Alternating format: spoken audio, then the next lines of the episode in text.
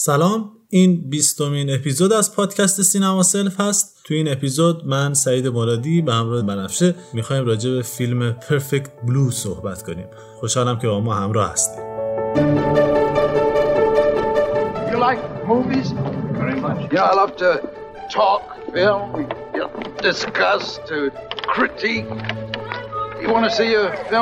You Don't look at the camera. Don't look at the camera. Just go by like you're fighting.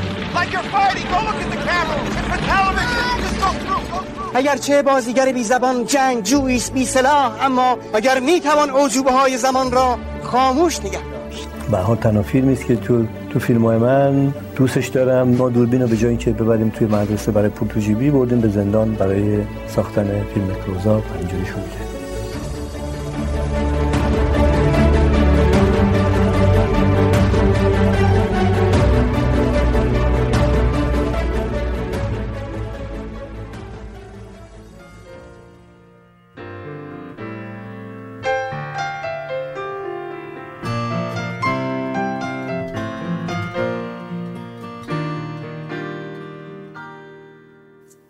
امروز می‌خوایم راجع به انیمه پرفکت بلو یا آبی تمام ایار یا آبی کامل صحبت بکنیم. این انیمه محصول سال 97 از کشور ژاپن هست. سازنده اون ساتوشی کنه و این فیلم درباره خواننده جوان معروف و مردمی هست که یه روز تصمیم می‌گیره خوانندگی رو رها بکنه و بازیگر بشه.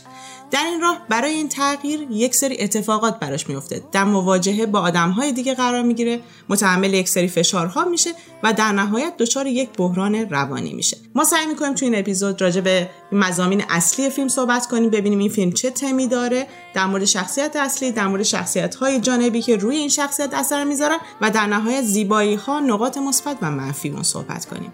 بریم تریلر فیلم رو بشنویم. بیایم راجع اون با جزئیات بیشتر صحبت کنیم. با ما همراه باشید.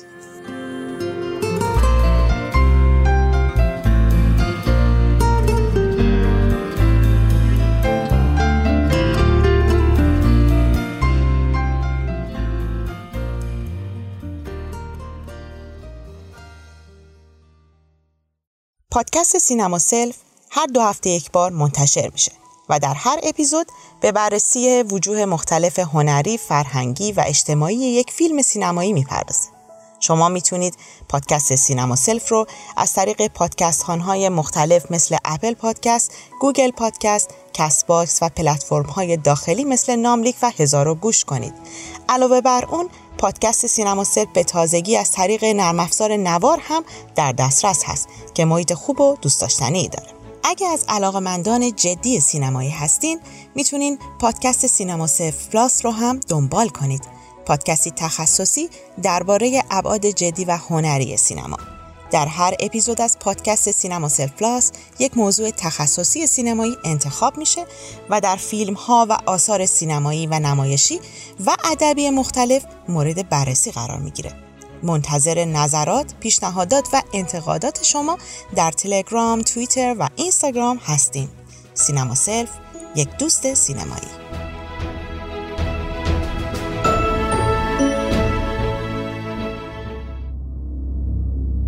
Excuse me, who are you? Excuse me, who are you? Mima was a pop star. This is Mima's last performance with Cham. who desired to become an actress. I really hope that I can entertain you just the same as an actress. But sometimes aspirations can be deadly. I'm always watching Mima's room. This is when Mima proves herself. Don't worry, Mima, it'll be all right. Where did this come from? How do they know so much? Satoshi Kon's animated psychological thriller.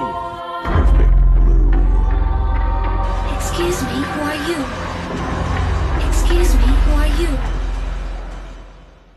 بسیار خوب بنفشه ما تو این اپیزود یک فیلم از سینمای انیمه انیمیشن ژاپنی انتخاب کردیم. از خیلی مدت ها پیش دوست داشتم برم سراغ این فیلم چون هم خیلی سینمای غنی هست و هم یک سبک خاص و ویژه خودش رو داره جدا اینکه طرفدارای خودش رو داره. و همیشه خب از همون سنین نوجوانی کمیک هایی که شبیه کارهای انیمه هستن برام جذاب بودن. حتی الان هم جذاب هستن. مثلا کارهای کسایی مثل جونجی ایتو رو من خودم دنبال می‌کنم ولی به خاطر اون حالت ترسناک و تیر و تاری که داره. ولی این بار سراغ یه کارگردانی رفتیم که بسیار توی نه تنها دنیای انیمه که اصلا در دنیای سینما خیلی چهره شناخته شده است. حداقل در بین کسایی که سینما دوست هستن کاملا شناخته شده است. علتش هم اینه که ساتوشی کون خودش مدت های زیادی انیمه کار کرده و بعد از اینکه بسیار کارکشته شده تو این قضیه خودش اومده شروع کرده به فیلمسازی و تونسته یک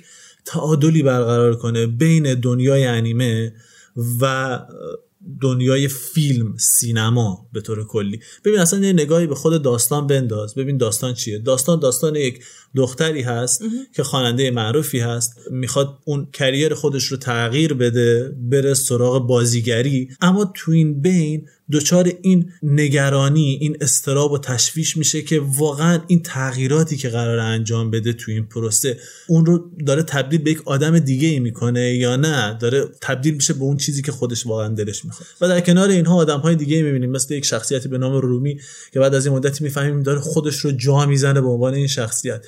یک طرفدار افراطی رو داریم می‌بینیم که این رو دنبال می‌کنه همه جا. بعد وارد یک سری مباحثی میشیم مثل بازیگری نقش بازی کردن تقلید کردن. اصلا دنبال یک سری همچین چیزایی است خب ما اینا رو خیلی کم توی سینمای انیمه. حداقل تا زمانی که ساتوشی کون کار می‌کرده تا اون مدت ها می‌بینیم. احساس می‌کنم این شخصیت از طریق این پلی که زده به دنیای انیمه توش می‌بینی رنگ های یک نواخت داره رنگ های بدون سایه داره درسته. تخت داره. اون روش دویدن شخصیت اون روش حرکت دوربین اون روش خون پرش کردن جهش کردن خون اینا همون دنیای انیمه. در حالی که اون رخوت و سکونی که توی حرکت دوربین به طور مثال خود این فیلم وجود داره تو می‌بینی اینا مال دنیای سینماست. به نظر می‌رسه این آدم حرکت انقلابی توی دنیای سینما کرده. یک حرکتی که نه تنها توی دنیای انیمه تأثیر گذار بوده بلکه در دنیای خارج از اون بلکه توی کارگردان خیلی مهمی از قرن جدید مثل کریستوفر نولان مثل دارین آرونوفسکی اونقدر تاثیرگذار بوده که مثلا تو یه فیلمی مثل قوی سیاه رو ببینی تو می‌تونی سکانس به سکانس این فیلم رو صحنه به صحنه این فیلم رو مقایسه بکنی با فیلمی جالب. مثل همین پرفکت بلو واسه همین احساس کردیم که این فیلم می‌تونه گزینه خیلی خوبی باشه. از دید من گزینه خیلی خوبی بود برای اینکه وارد دنیای انیمه بشیم و بعد از این هم مسلما از این کارا خواهیم کرد. خواهیم رفت سراغ کسایی مثل هایو میازاکی و فیلم های مثل اسپریت دوی فیلم هایی که واقعا خیلی از فضای خودشون فراتر هستن. واسه من از این بابت این فیلم خیلی مهمه و از این بابت زیبا و جذابه. تو چه نظری داری راجع به این فیلم؟ از چه وجه این فیلم برای تو اینقدر جذاب بوده که فکر کنی موضوع خوبی برای بحث کردن راجبش ببین سعید از دو وجه یا چندین وجه حالا من بخوام بگم دو وجهش به نظر من خیلی جالبه. یکی اینکه همونجور که خودت گفتی این انیمه شباهتی به انیمه های قبلی نداره. چون من خودم خیلی طرفدار حالا انیمه نیستم. درسته. ولی اینو که تو پیشنهاد دادی و من خودم دیدم به نظرم خیلی شبیه فیلم بود. حالا اون جدیتی که توی این انیمه هست یا اون فضای تیروتارش که منم خیلی دوست دارم خیلی جالبش کرده بود. یا اون شخصیت پردازی هاش حالا داستان پردازی که داره اصلا فقط اینجوری نیست که حالت فانتزی داشته باشه. من خودم خب بر مبنای اون رشته که خوندم اون وجه روانشناسیش هم یکی از وجوهش هست که برای من خیلی جالبه.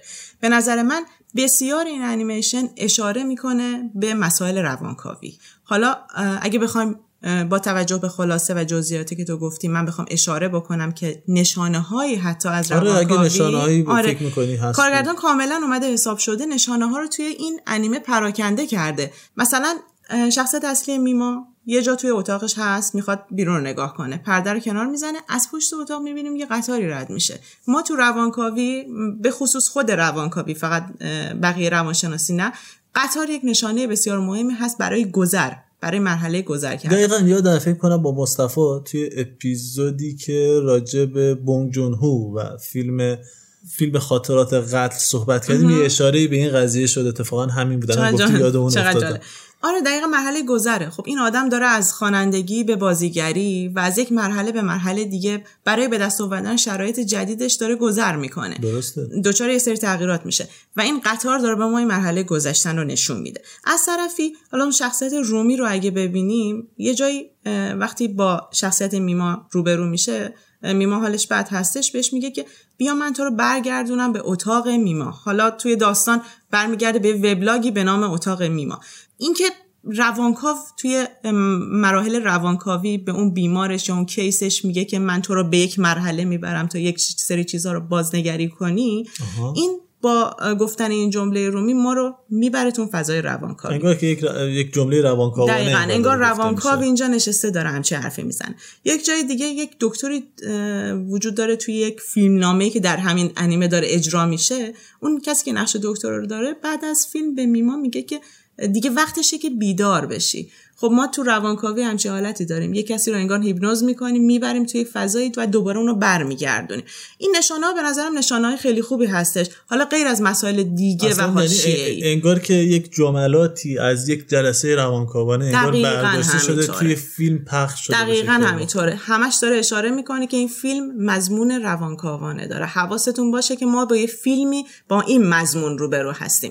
حالا اگر ما داریم از یک فانتزی صحبت می‌کنیم از یک وهم و یک تخیلی هم داریم صحبت می‌کنیم یک نیم نگاهی به مسائل روانکاوی و واقعیت هم باید داشته باشه. ببین این مثالایی که زدی راجع به قطار و راجع به اون اتاق و راجع به این بیدار شدن از خواب و اینها خیلی منو ذهنمو می‌بره به این اتفاق مهمی که داره توی زندگی میما میفته درست. انگار داره از یک حالت خوانندگی که داره به حالت به بازیگری میره انگار یک سری ویژگی هایی داره توش تغییر می‌کنه. ما می‌بینیم دیگه لباساشو تغییر میده نوع رفتارش رو تغییر میده عکاسش فیلم بردارها و کلا چیزی که ازش خواسته میشه و چیزی که داره خودش به سمتش حرکت می‌کنه چیز متفاوتی نسبت به قبل.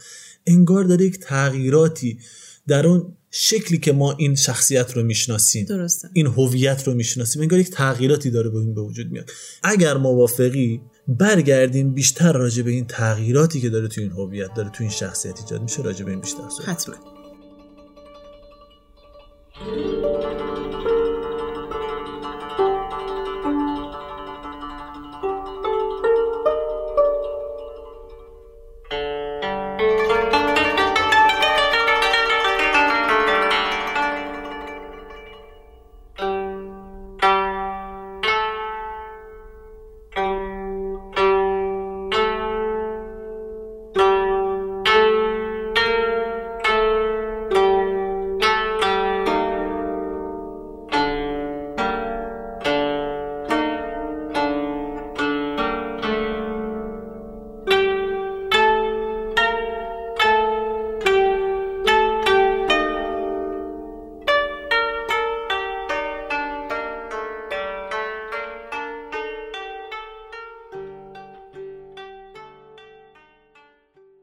زمانی جانگزی در رویا دید که پروانه است پروانه ای که خوشحال و راضی از خود به آرامی و نرمی پرواز می‌کند. بیان که بداند او جانگزی است. ناگهان از خواب برخاست. او واقعا جانگزی بود بی هیچ شک و تردیدی. اما اینک نمی‌دانست آیا او جانگزی بوده که در خواب خود را پروانه می‌دیده یا پروانه است که در رویای خیش جانگزی بوده. باید میان جانگزی و پروانه تمایزی باشد. این مسئله را تغییر حالت اشیا می نامد.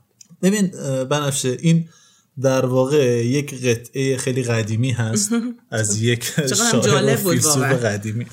ولی چرا اینو گفتم؟ به خاطر اینکه این منو یاد دو تا جمله میندازه که توی فیلم دو تا از شخصیت ها میگن. یک جای یکی از شخصیت ها که در واقع یک بازیگره توی اون نقش خودش که نقش یک دکتر فکر می‌کنم دکتر روانشناسی. آره یه خانومیه. به شخصیت اصلی ما میگه که تو نمی‌دونی ثانیه های قبل چه کسی بودی چه شخصیتی بودی. از اون موقع تا الان تغییر کردی. درست. و همه آدم ها فکر می‌کنن که در طول زمان ثابت این شخصیتشون. اما واقعیتش اینه که ما در طول زمان تغییر می‌کنیم ویژگی های ما تغییر می‌کنه. و یه جمله دیگه ای که خود این میما شخصیت اصلی ما میگه.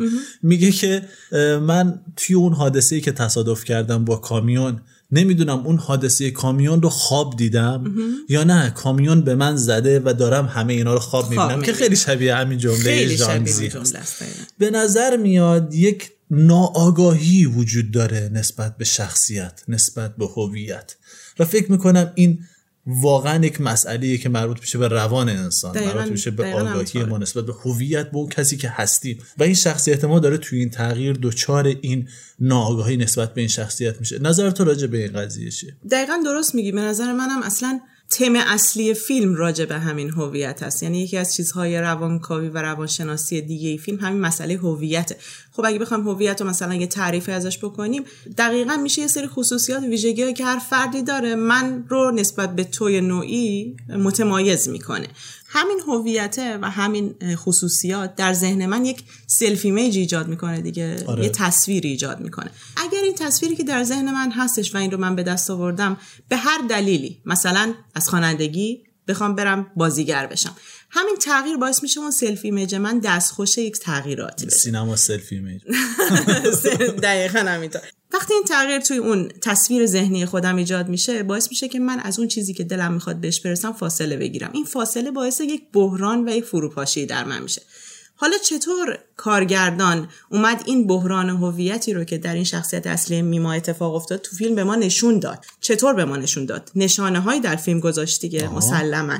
یکی از اون نشانه های خیلی جالبش اینه که این شخصیت اصلی بعد از اینکه یه سری اتفاقات میفته بعد از بازیگر شدنش وقتی نمی‌تونه اون هویت جدید خودش رو بپذیره کاملا باش مچ بشه موقعی که به ویترین یک مغازه تلویزیون فروشی داره نگاه می‌کنه توی تلویزیون های کوچیکی که خاموش هستن تصویر خودش رو در جای جای اون ویترین می‌بینه آره انگار یک تکثیر تصویر این هست دقیقا وقت. فروپاشیه یک نوع شکستن اون هویت هست. گسیختنه. دقیقا تیکه تیکه شده. نمی‌دونه که کدوم یکی از این تصاویر خودش هستش. آره اصلا حالا که گفتی تا... کدوم یکی از این تصاویر خودش هست. به نظر من خیلی از این جور نمونه ها توی فیلم هست. جاهایی که این شخصیت تصویر خودش رو نه تنها توی تلویزیون می‌بینه بلکه ما باستاب تصویر این رو توی مانیتور تلویزیون می‌بینیم. یا جاهایی که این توی آینه توی شیشه دقیقاً. مترو خودش رو می‌بینه با خودش صحبت می‌کنه. بگذاریم کنار جاهایی که خودش رو اصلا به شکل یک توهم فیزیکی توی خواب و. بیداری حتی انگار به شکل فیزیکی می‌بینه. و جالب جالب اینه این فقط توی تصاویر و در سطح نمیمونه بلکه توی داستان هم هست. ببینید کن ما خود یک میما داریم که از اول باش روبرو شدیم. یه میمایی داریم که در چشم رسانه به عنوان یک بازیگره داره بازیگر میشه. یه میمایی داریم به عنوان خواننده پاپ که قبلا خواننده بوده. یه میمایی داریم توی اون نقشی که توی فیلمه. توی فیلم داره نقش یه نفر رو بازی می‌کنه. درسته. اونجا هم یک شخصیتی که بی ارتباط نیست با همین میما. توی اون اتاق مجازی اینترنتی یک میمای دیگه ای وجود داره که باستاب کی هست؟ که باستاب رومی هست. رومی که خودش باز هم داره یک شخصیتی از میما رو در خودش می‌کنه. به نظر می‌رسه پر از شخصیت میما توی این فیلم هست. انگار ما هزاران شخصیت دقیقا میما همون اتفاقی که انگار توی تلویزیون افتاده شکستگیه رو تو کل فیلم پس تو عقیدت هستش که دقیقا می‌بینی منم احساس می‌کنم این وجود داره و می‌خوام ازت بپرسم چرا ما این همه تعدد شخصیت داریم؟ چه چیزی باعث شده تو این شخصیت که ما یه هوی این همه آدم از این رو ببینیم و توی داستان همه اینا پخش شده باشن دقیقا خیلی خوب گفتی به نظرم. همین موضوع چند شخصیت میما رو تو فیلم دیدن اشاره به همین بحران هویت دیگه. بر مبنای تعریفش یعنی یک فردی چندین هویت در درون خودش هست اما نمی‌دونه که بین این هویت ها کدوم هویت اصلیشه کدوم رو انتخاب بکنه. سرگردون هستش. میما سرگردونه خواننده باشه بازیگر باشه شخصیت رومی سرگردونه. کدوم یکی از آیا خودش باشه یا خودش نقش میما رو بازی بکنه یه تفاوتی ولی بین این دوتا هست یعنی بین شخصیت رومی که کاملا چند شخصیتی است با میمایی. که به دنبال یک. هویته انگار داره. تفاوتش هم دقیقا توی این هست که میما دچار بحران هویت هست یه چیز طبیعیه برای یک آدم سالم وقتی داره مثلا از مرحله چه می‌دونم از کودکی به بزرگسالی مرحله از یک شغلی به شغل دیگه یا حتی آدمی که مثلا می‌خواد ازدواج کنه توی این مراحل گذر توی زندگی بحران هویت یه چیز طبیعی هست. اتفاق میفته و انسان سالم ازش رد میشه. جالبه. پس تو هم به این اشاره کردی که این داره از کودکی داره میره به سمت بزرگسالی دقیقاً. از یک خواننده خیلی پینکی صورتی معروف خیلی خیلی حالت عروسکی عروسکی. طوری دقیقا داره شاید شاید حالا من نمی‌دونم انگار فاقد جنسیت هم هست انگار یک دقیقا. درست میگی چون با عناصری که بعدا وقتی بازیگر میشه باش آها. مواجه میشه حالا یک عناصری که اتفاق میفته اون المان و عناصر نشون میدن این به یک بلوغی می‌رسه و برای اینکه اون بلوغ رو بپذیره و تحمل بکنه نیاز هستش که از این مرحله گذر بکنه دیگه خب این فشاری که بهش میاد برای این آدم یه چیز تحمل ناپذیری هست و بعدا میگیم که دچار سری اختلالات میشه. اما شخصیت رومی که گفتی این شخصیت دچار یک اختلال تجزیه هویت هستش. تفاوتی که داره دقیقا. Dissociative Identity Disorder یعنی یه آدمی که یک سری هویت در درونش هست اما نمی‌خواد انتخاب کنه. از یه هویت به هویت دیگه و از هویت بعدی به هویت دیگه میچرخه. یعنی یک بار نقش مثلا رومی رو بازی می‌کنه موقعی که شما رو می‌بینه. یک بار نقش میما رو بازی می‌کنه. یک بار نقش یک آدم دیگر رو. به نظر میاد سوالی که این دوتا دارن می‌کنن از خودشون متفاوته وقتی که میما شغلش رو تغییر میده دچار یک جور ناآگاهی میشه نسبت به اینکه واقعا به دنبال چی هست هدفش چی هست. مادرش بهش زنگ می‌زنه این میگه که تو مگه همیشه نمی‌خواستی بازیگر بشی؟ چقدر زحمت کشیدی برای این کار؟ و این میگه برای اینکه پیشرفت کنم نیاز داشتم به این قضیه. اما اون طرف رومی وقتی تبدیل میشه به میما دیگه کامل فراموش می‌کنه که رومی بوده خودش و وقتی هست؟ رومی هست کامل فراموش می‌کنه که میما بوده فکر می‌کنم نقطه تبلور این تفاوت در واقع, در واقع نقطه عطف فیلم هم هست جایی که میما توی مانیتور کامپیوتر نگاه می‌کنه و می‌بینی که یه نفر داره اونجا به جای این تایپ می‌کنه از تمام زبان زیر و بم زندگی این. رو آره به زیر و بم زندگی این آشناه و اونجا یک سوال خیلی مهم می‌پرسه که تو کی هستی؟ دقیقا و همینطوره. این سواله که خود واقعی میما کی است؟ بریم یه استراحتی بکنیم بیشتر متمرکز بشیم روی این سوال که احتمالا شیرازه خود فیلم باشه.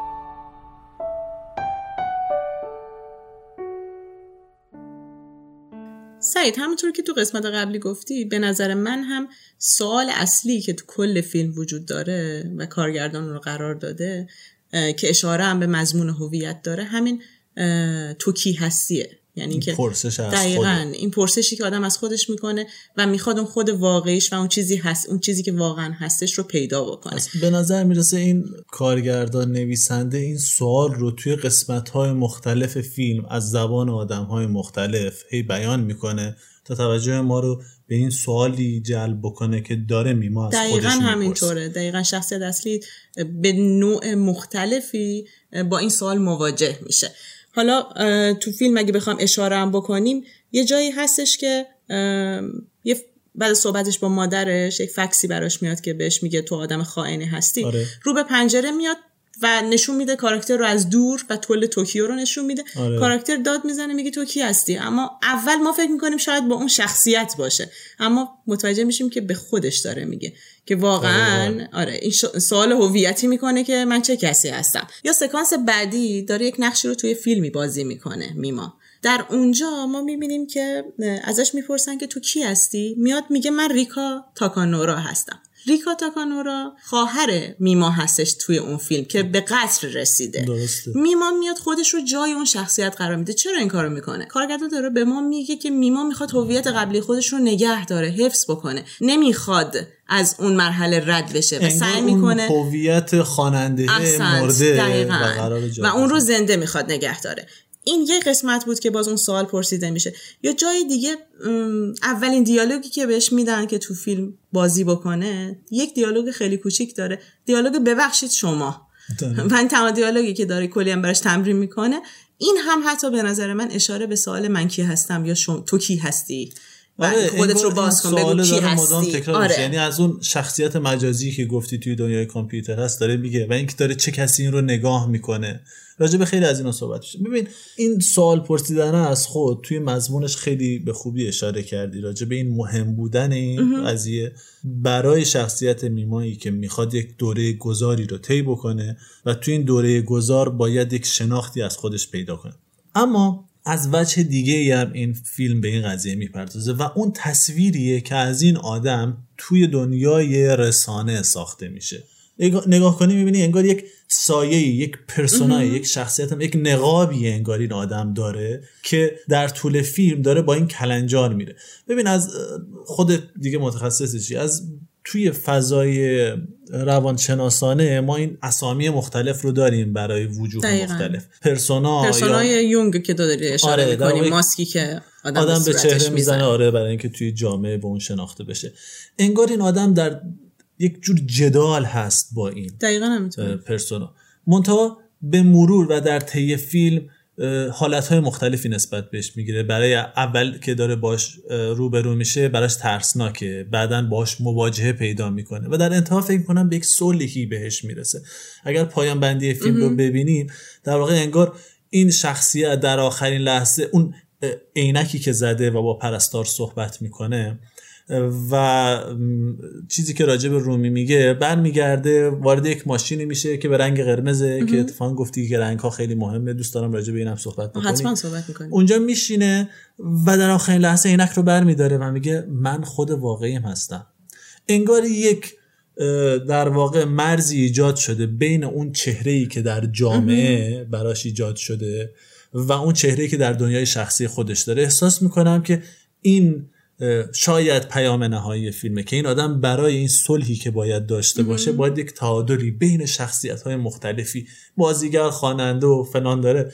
اینا باید بینشون یک صلحی برقرار کنه تا خودش هم بتونه یک شخصیت مستقل دقیقا درست. میگی به نظر من سعید تو خیلی خوب گفتی حالا اشاره به این موضوع هم بکنیم این فیلم مال دهه 90 دیگه درسته, درسته. دقیقا موقعی بوده که یک فضای مجازی ایجاد شد اینترنت, اینترنت اومد اومده. بله و باعث شد که یه سری سلبریتی ها و یه سری شخصیت های به این شکل ایجاد بشن تو جامعه درسته. وقتی سلبریتی ایجاد میشه خب یه سری فن پیدا می‌کنه طرفدار پیدا می‌کنه و اون طرفدارای تصویری از اون دارن که اون هویت واقعی اون آدم رو ممکن ازش بگیرن همینجور که این میمای ما توی داستان با خواننده بودن یک هویتی داشت و با بازیگر شدن به یک هویت دیگه ای رسید اما واقعا هویت واقعی اون چی بوده انگار عکس پروفایل یه نفر عوض دقیقاً همینطوره. برداری بعد عنوان بازیگر و برای. همین هستش که حتی کاراکتر میما- میمانیا فکر کنم میمانیا باشه آره، اسمش درسته بود آره یه. آدم عجیبی هم بودش اون سعی می‌کنه یا رومی سعی می‌کنن که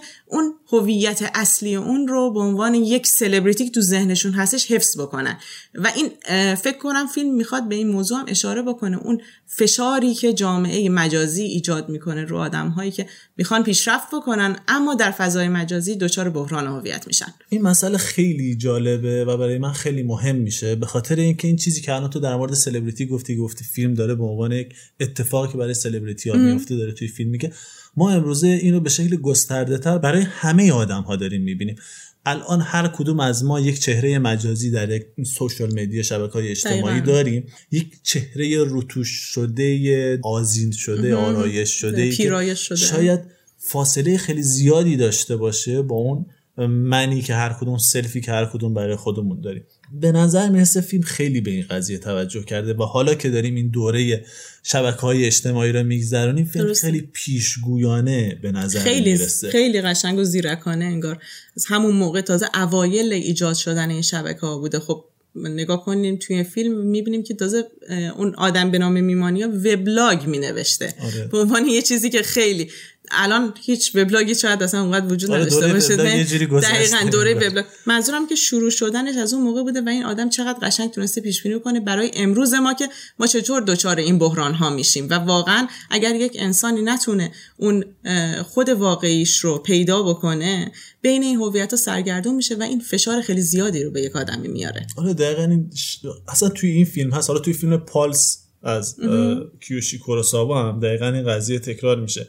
و این خیلی مهمه به خاطر اینکه بعد از یه مدت عوارض این قضیه به این شکل هست که آدم ها نمی‌تونن اون چهره مجازی ساختگی رو تمیز بدن از اون چهره خودشون. برمیگردن به اون جمله ای که خود جانگزی می‌گفت. می‌گفت باید یک تفاوتی وجود داشته باشه بین اون پروانه و من جانگزی دقیقاً. دقیقا این تغییر این هویت ها تغییر این شخصیت ها باید یک مرزی براشون وجود داشته باشه. اما گویا شخصیت ما یعنی میما نمی‌تونه مرزی قائل بشه بین شخصیت خودش و اون شخصیت مجازی که ایجاد شده. انگار اینا رو نه تنها با ادغام. می‌کنه در مقابل همدیگه هم قرار میده. و به نظر من این یک استارت خیلی خوبی هم هست از لحاظ روایی خود کارگردان به کار بسته. این الان دیگه توی فیلم ها اغلب پذیرفته شده. است یک آدم یه کاری می‌کنه بعد یهو از خواب بیدار میشه بعد فکر کنه اون کار مثلا توی خواب بوده. از بس این فیلم ها ساخته شده خیلی پذیرفته شده. اما اینجا ساتوشی کون میاد از یک پیش زمینه خیلی خوب استفاده می‌کنه و اون این ابهامیه که آدمی توی هویت خودش داره و این ابهامه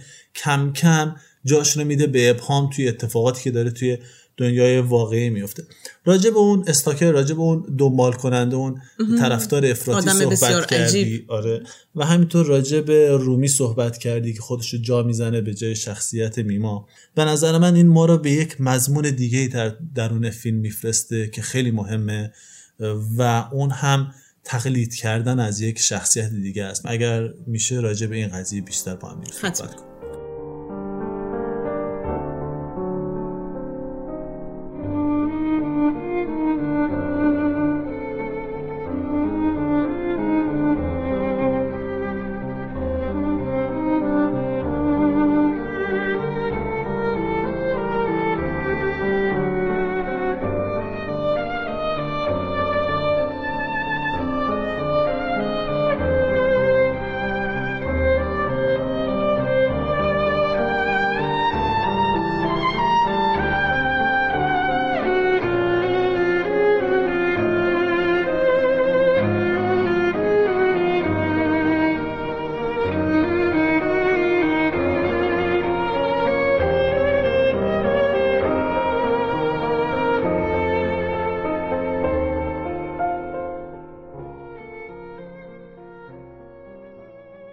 سعید ببین قبل از اینکه وارد مبحث تقلید که گفتی بشیم من دوست دارم یه توضیح مختصری راجع به مبحثی که تو بهش اشاره کردی تو قسمت قبلی بکنم. راجع به دنیای واقعیت و دنیای خیال که به طور کلی کارگردان توی بقیه انیمه های خودش هم حتی به نظر من خیلی علاقه داره به این دوتا مضمون. یعنی توی انیمه یک فضای فانتزی و یک فضای واقعی رو قرار داده. مثلا توی پاپریکا که کامل راجع به خوابها و رویاها هست. اونجا. یک جوری صرف کامل انگار راجع به وهم و فانتزی و ایناست. توی این انیمه با اینکه کارگردان میاد یک فضای وهمالودی رو به ما نشون میده و فاصله بین اون فضای واقعی و فضای فانتزی خیلی خیلی کم میشه وقتی به انتهای اون داستان می‌رسیم. اما تمام مدت با علمان ها و نشانه های مختلفی می‌خواد به ما بگه که از واقعیت جدا نشو. اگر خیالی می‌بینی اگر وهمی می‌بینی اینها به طور عادی و به طور واقعی نمی‌تونن کار کردی داشته باشن. حتی تو اون دیالوگی که خودت هم گفتی دکتر به میما میگه که درسته که تو شخصیت و هویت های ما وهم های متعددی وجود داره اما اونا کارایی ندارن و عملکردی ندارن. مثلا توی سکانسی میما میره خونه یه عکاسی که ازش یه سری عکسایی گرفته که خب از نظر اخلاقی خوب نیستش. میره خونه اون عکاس و عکاس رو می‌کشه. نشون میده میما از خواب بیدار میشه و ما همون لحظه میگیم که اه پس خواب بود. اتفاقی بودش که توی خواب و رویاش افتاده. اما سکانس بعدی نشون میده که عکاس واقعا مرده. اینجا کارگردان دقیقا داره به ما میگه که فکر می‌کردی که توی دنیای رویایی. این اتفاقاتی که میفته اتفاقات واقعیه و در نهایت هدف فیلم یک چیز واقعیه. ما قرار فیلم رو با یک جریان واقعی تمام بکنیم. با یک جریان نمی‌دونم سورئال یا جریان فانتزی ما مواجه نیستیم. انگار خود کارگردانه یک سری نقطه گذاری های انجام میده علامت گذاری های انجام میده که مشخص بکنه چی در عالم رویا اتفاق افتاده و چی واقعی هست. نمی‌خواد خیلی مرز اینا مختوش باشه. راستی یه کار خیلی جالبی هم فیلمساز انجام میده. تا اگه دقت کنی ما اول با میما همراه هستیم داریم میریم جلو و دنیای اون رو می‌بینیم. از تقریبا یک سوم اول فیلم که تمام میشه کم کم وارد دنیای بازیگری که میشیم سکانس هایی از توی فیلم نشون داده میشه.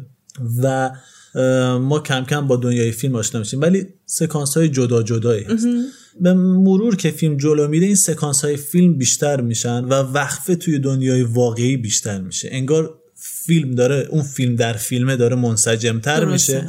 و دنیای میما داره منقطع میشه جدا میشه. طوری که در انتها اصلا ما در داخل یک فیلم قرار می‌گیریم و نتیجه گیری نهایی فیلم هم تقریبا توی دنیای فیلم اتفاق میفته توی دنیای اون فیلم در فیلم اتفاق میفته انگار که این فیلمساز این تمهید رو در نظر گرفته که بیاد این فضا رو به گونه ترتیب بده که این توهمات و این خیال ها به موازات هم و در کنار همدیگه پیش بره. اما در کنار اینها ببین چند تا مضمون هست که دلم نمیاد واقعا راجبشون صحبت نکنیم که فیلمساز خیلی خوب توی دل فیلم قرار داده.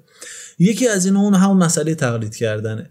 یعنی ما یک جور این رومی رو داریم که به خودش واقعا رومی یک شخصیت خیلی بزرگی است توی این فیلم. به خاطر اینکه ما اگه بخوایم بریم ریشه های این شخصیت رو بگیریم چرا به همچین شخصیتی تبدیل شده؟ چرا همچین رفتاری داره؟ و اصلا این رفتاری که داره انجام میده توی عالم واقع چه اسمی میشه روش گذاشت چه چه ویژگی هایی داره خودش دنیایی است. اما نکته مهمش همین تقلید کردنه. یعنی خودش داره میاد یک نوع زندگی خاصی که شاید خودش نمی‌تونست بهش دست پیدا بکنه رو داره از میما الگو برداری می‌کنه و اون رو انجام میده و یک فضای مجازی این فرصت رو در اختیارش قرار داده که این کار رو انجام بده. از طرف دیگه اون میمانیا رو داریم که داره دنبال می‌کنه میما رو و توی سکانس اول می‌بینیم که رقص داره می‌کنه میما روی صحنه.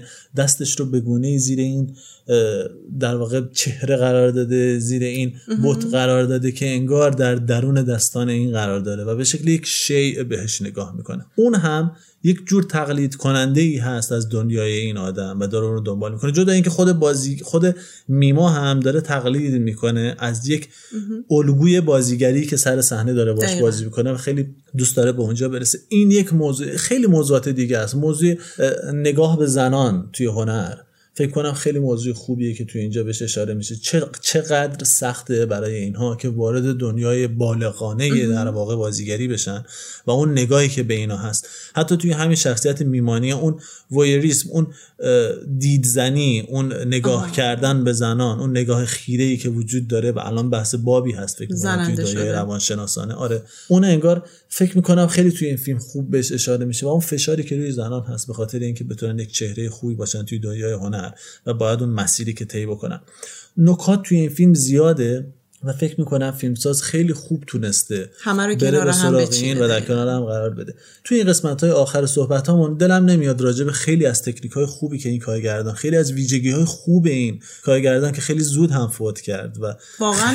محروم واقعاً. شدیم از اون هنری که داره راجع به اون صحبت نکنم واقعا دلم نمیاد به عنوان مثال تو رنگ بندی رو توی این فیلم ببین که چقدر زیبا هست رنگ قرمز جایی که استفاده میشه اول ما فکر کنیم برای خطر هست. یعنی نشون میده کجاها خطر وجود داره. و بعد می‌فهمیم که علاوه بر خطر نشون دادن جاهایی هست که اوهام و خیالات داره خودش رو نشون میده. و این رنگ چطور توی صحنه پخش میشه؟ روی یک دیوار که روبروی میما توی اتاقش قرار داره یا گاهن توی پس زمینه ما این رنگ رو می‌بینیم که قرار داره. همه جا تقریبا رنگ قرمز هست. حالا به شکل ستونای پلی که داشت با دکتر صحبت می‌کرد یا حتی اشیا یا حتی لباس ها حالا در کنارش رنگ های آبی هم به نظرم دقیقا. و بعضی جاها که همین رنگ آبی هست که اسم فیلم هم هست. دقیقا توی اون صحنه پایانی که مثال زدیم همین هست. جایی که این داره سوار اون ماشین میشه یک ماشین قرمز. هست. با اون عینکی که داره و ما می‌بینیم که کاملا یک بازیگر شده و اینها. و وقتی میره داخل اونجا عینک رو بر میداره و رو به آینه ای که باز هم یک آینه ای هست که داره تصویرش رو نشون میده میگه که من واقعی ام و توی اینجا می‌بینیم تصویر آسمونه که یک آبی کاملی رو یک آبی تمام عیاری رو نشون میده که در واقع گویا این خود واقعیش رو این شخصیت دوباره پیدا می‌کنه. خود واقعی که آری از توهمات و یعنی خیال‌ها خود واقعیش به رنگ. آبی خودش رو نشون میده. دقیقا. این شاید یک جور باستاب دهنده اسم فیلم هم باشه که داره راجع به چه چیزی صحبت می‌کنه. علاوه بر اینها توجه این کارگردان فیلمساز واقعا با مهارت در نشون دادن جزئیات صحنه هست. تو اگه دقت بکنی همون جایی که مثال زدی این مرتب از خواب بیدار میشه شاید آدم فکر کنه اینها خواب و خیال هست. ولی وقتی به جزئیات اطراف این آدم که با دقت چیده شده و کشیده شده اونجا دقت می‌کنی می‌فهمی که برای ما نشونه های گذاشته همونطور که تو گفتی تا ما بفهمیم این واقعا تکرار نیست. اینجا یک روز دیگر هست که دوباره این از خواب بیدار میشه. اما به دلایل. مختلف آره اون لمس خودش رو از دنیای واقعی از دست داده. به نظر من راجع به این فیلم خیلی میشه صحبت کرد. ولی اون چیزی که در نهایت راجع به این فیلم خیلی مهم هست توانایی و تبهر این فیلمساز هست. توی چینش ویژگی های سینمای انیمه به شکلی که اون مضمون مورد نظرش رو به خوبی به, فیلم، به بیننده به مخاطب منتقل بکنه. حالا که به انتهای کار رسیدیم می‌خوام یه سوالی مطرح کنم راجع به یک موضوعی که توی تمام فیلم واقعا ذهن منو مشغول کرده بود و من فکر می‌کنم به شکل حتی در اندازه یک فیلم کوتاه داره در داخل فیلم به به. موازات روایت اصلی فیلم حرکت می‌کنه و خیلی چیزا رو برای ما آشکار می‌کنه و اگه به اونا دقت کنیم خیلی حقایق راجع به شخصیت می‌فهمیم و اونم ماهی هایی هستن که توی آکواریوم میما قرار دارن من می‌خوام این رو به شکل سوال مطرح کنم و از شنونده بخوام به این این بار که دارن فیلم رو نگاه می‌کنن توجه کنن که این ماهی ها در کجاهای فیلم نشون داده میشن. وضعیتشون چه شکلیه؟ آره رنگشون چه شکلیه؟ و تعدادشون چه جوریه؟ به اینها دقت کنن و اینها رو در کنار خود شخصیت میما و روایتی که داره از میما میشه و وضعیتش میشه قرار بدن.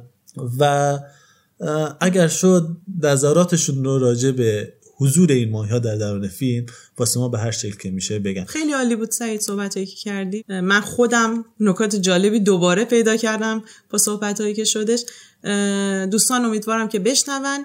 همونجور که قبلا هم گفتیم توی تلگرام توی اینستاگرام توی توییتر و در سایر فضای مجازی هم می‌تونن ما رو پیگیری بکنن. اپیزود وقتی آپلود بشه مسلما تو Castbox و تو Google Podcast و Apple Podcast و بقیه پادکست خانها هم می‌تونن درسته. اون رو بشنون.